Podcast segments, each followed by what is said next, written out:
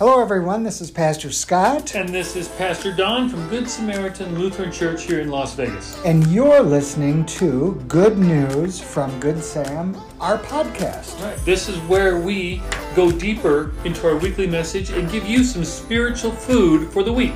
So we hope that you enjoyed listening today, and always feel free to share it with some of your friends as well. Absolutely. We just hope that our time together today will bless you and that will bring you a little bit closer to God and His love for you.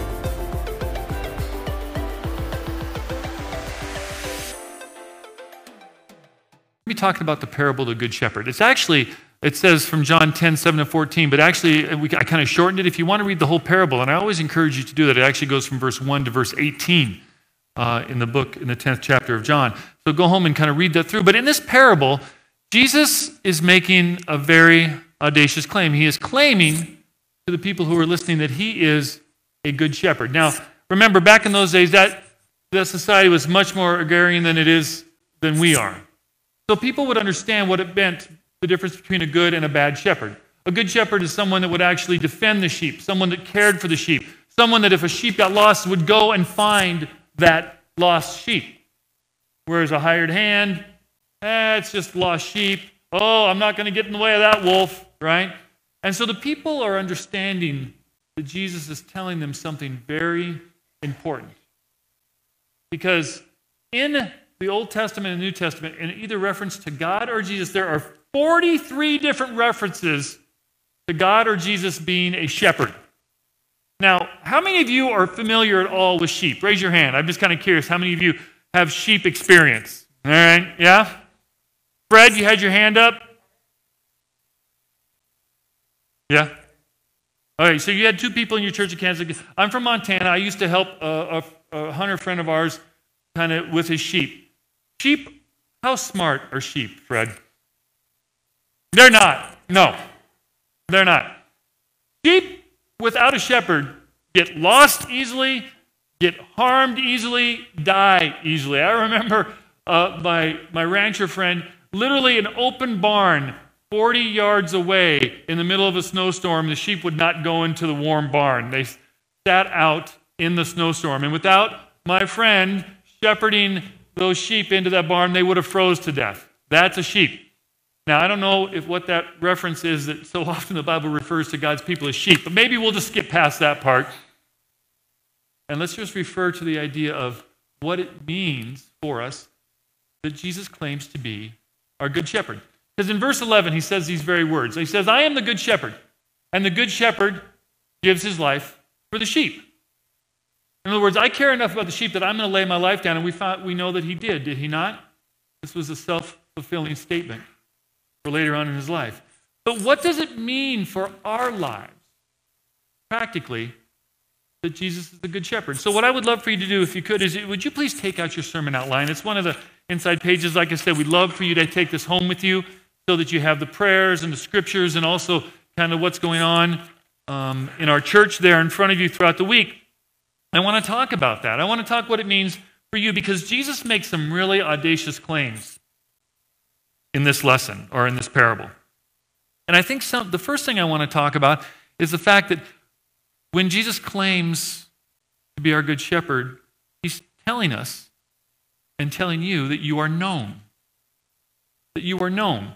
Because look at this verse here, John 10 3, where he says, The shepherd calls his own sheep by name and he leads them.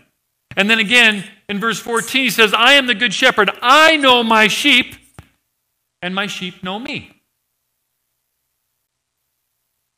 We are in the middle of a pandemic. I think most of us are aware of that, yes? Most of you have that thing on your face because we're in the middle of it. I read a really interesting article the other day that said maybe one of the worst effects of this pandemic is not so many people are getting sick, COVID, that so many people are dying from it is that so many people are slowly dying inside because they are feeling like they are alone. Because so many of their connections, so many of the things that they have used for support and strength, and human relationships are one of the greatest places to get that strength and that support, have been cut off. They can no longer go see some of the people that they used to see. For the longest time, they couldn't go to church, they couldn't gather in groups. And there was this pandemic of loneliness that was taking place. And still, in large parts of the world where they don't have easy access to the vaccines, is still taking place. To be known, to know that somebody knows who you are and cares about you is so important to us as human beings. And so, if you ever start to wonder whether or not you are known, whether somebody cares, come back to this idea of Jesus the Good Shepherd. I know my sheep. He says, I know my people. God knows who you are. You're not just one of six billion, you are intimately important to Him. If Jesus had a refrigerator, your picture would be on it. If he had a cell phone, your picture would be in that little family folder that we keep, right? Jesus knows you. That's how important you are to him. That is one of the benefits of having a good shepherd. Here's another one, and I love this one. Basically, Jesus tells us in this parable, reminds us that because he's a good shepherd, you are saved. You are saved in your life. He says in verse John or in chapter 10, verse 9, he says, I am the gate. Whoever enters through me will be saved. Right? He's reminding us again and again that over and over in scriptures that our salvation is assured. We no longer have to worry about the cosmic scales. Have I done enough good to weigh, outweigh all the bad? I did so many bad things early on in my life that I don't think I could live long enough to balance the scales out. I still continue to do bad things. But the thing is, I don't have to worry about that. Because Jesus is my good shepherd, and because he's my good shepherd, I am saved. My eternal destination is secure. Now, I know some of you don't care about that that much. You're young, you're going to live forever. But when we are faced with our mortality,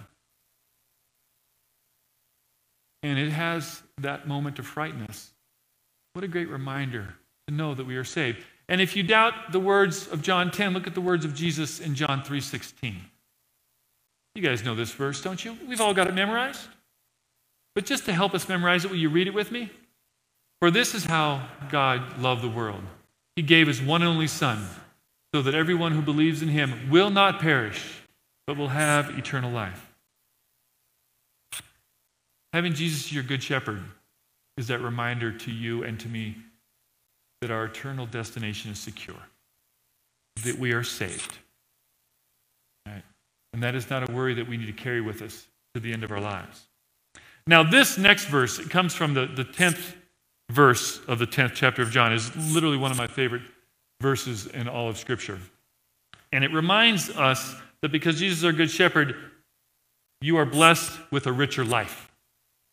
It's basically what it tells us. Not only is your eternal life secured, but you actually have a better life here and now. 1010. Would you guys read it with me? The thief's purpose is to steal and kill and destroy the sheep. My purpose is to give them a rich and satisfying life. Not just eternal life is a gift from Jesus, but a better life now. And you say, well, what do you mean a better life? I have a pretty good life right now. I'm sure there are a lot of people out there that have no relationship with Jesus Christ whatsoever, and they think their life is really good. So let me ask you a couple questions. Knowing that you are forgiven for the mistakes you make by your God, does that make your life a little bit better? Knowing that God knows you, loves you just as you are, does that make your life a little bit better? Knowing that you never have to doubt whether or not somebody loves you. Knowing that Jesus died for you, that God loved you so much that he sent his son to die for you. To know that you are never alone in the midst of your difficulties. That God is always there beside you to strengthen you, to lift you up, to help you through those difficult times. Don't those things make your life better? Of course they do. So when Jesus says, I have come so that you might have a better life today, he's speaking the truth. This is the phrase that most of you guys know. Uh, this is the more common translation of it, the NIV, uh, New International Version, where it says, I have come that they may have life and have it abundantly. And I love this idea, once again, that not only do we have our eternal life taken care of, but we actually have, in that close connection with Jesus Christ, an opportunity to have a better life here, today, for us and for the way that we can share that love with others as well. Right? You are known, you are saved, you have a blessed and your life. And then finally, the last thing is I want to make sure that you understand that because Jesus is your good shepherd, you can always trust that you are watched over. Now, that's kind of a weird phrase. I was trying to think if there was, I, I struggled with this one a little bit. I didn't know if I wanted to put you are guarded, you are cared for, but I like this idea of being watched over right? Because we like it when, when people are there to comfort us. And I got some things that, well, I just want to see what you guys' reaction are to these pictures. Isn't that cute? Right? Exactly. That's exactly the reaction I was expecting. Because what happens when you know that somebody's always taking, watching over you? It's like, oh, that feels good. Right? I don't know if that raccoon's trying to trang- strangle that dog or just uh, likes that dog. And here's a couple more. Look at that one. Isn't that sweet? What a nice kitty cat.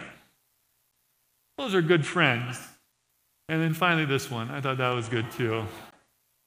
Right? So, what a great reminder that we can snuggle up to Jesus whenever we want.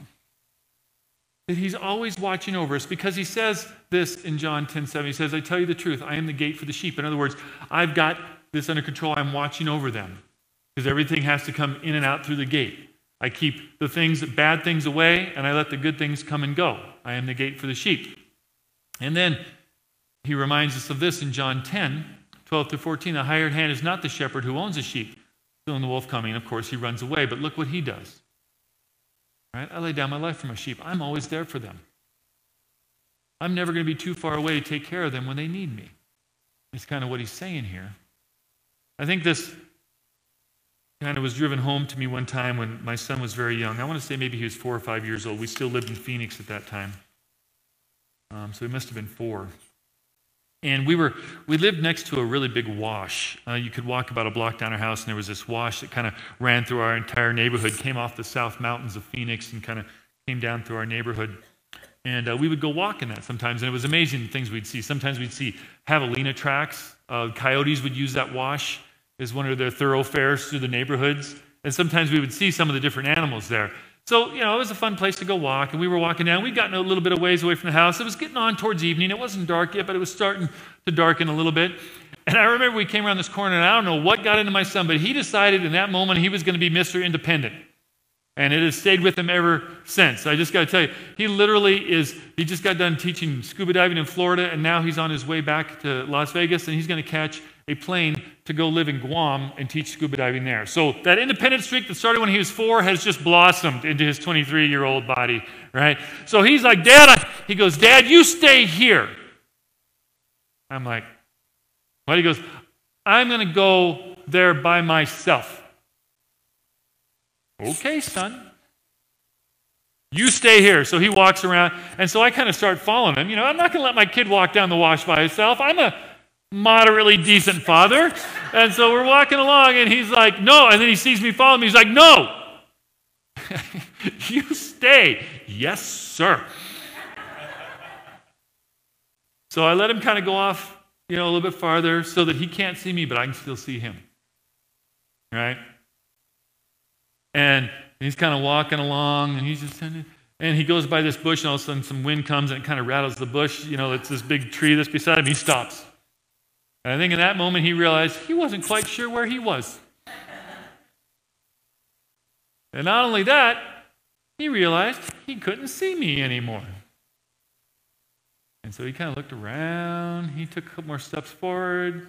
Then he kind of took a couple more steps back. And you know exactly what he did, right? What did he do?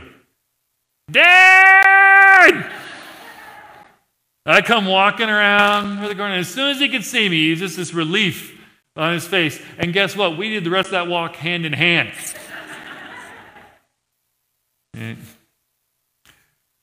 knowing that there is somebody there always watching over you,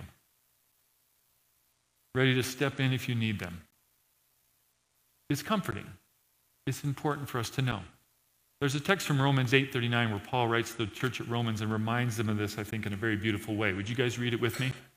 When it says, For I am convinced that neither death nor life, neither our fears for today, our worries about tomorrow, nor anything else in all creation will be able to separate us from the love of God that is revealed in Christ Jesus our Lord.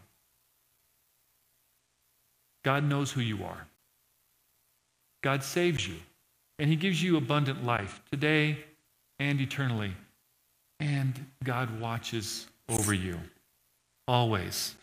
You may not know always that God is there, but Jesus promises that, to us that in this parable, He is the Good Shepherd. And on this journey of life and love, when sometimes things might be getting dark or when the wolves are starting to gather, in those times in your life when you might have a little bit more fear than you have faith, just stop, pause, and call out God's name. And the promises that Jesus gives to us in this parable and throughout his word are the promises that he gives to us every day of our lives. He's with you, he's nearer than you think, and he is there to watch over you because he is your good shepherd. Will you join me in a word of prayer? Let's pray. Gracious Lord, once again, just so thankful for the promises you give to us through your word. Thank you for being not just any old shepherd, but the good shepherd, the shepherd that lays down his life, that intercedes in our lives to keep us safe, to watch over us. Help us remember these promises every day of our lives. And I pray this in Jesus' most holy name. Amen.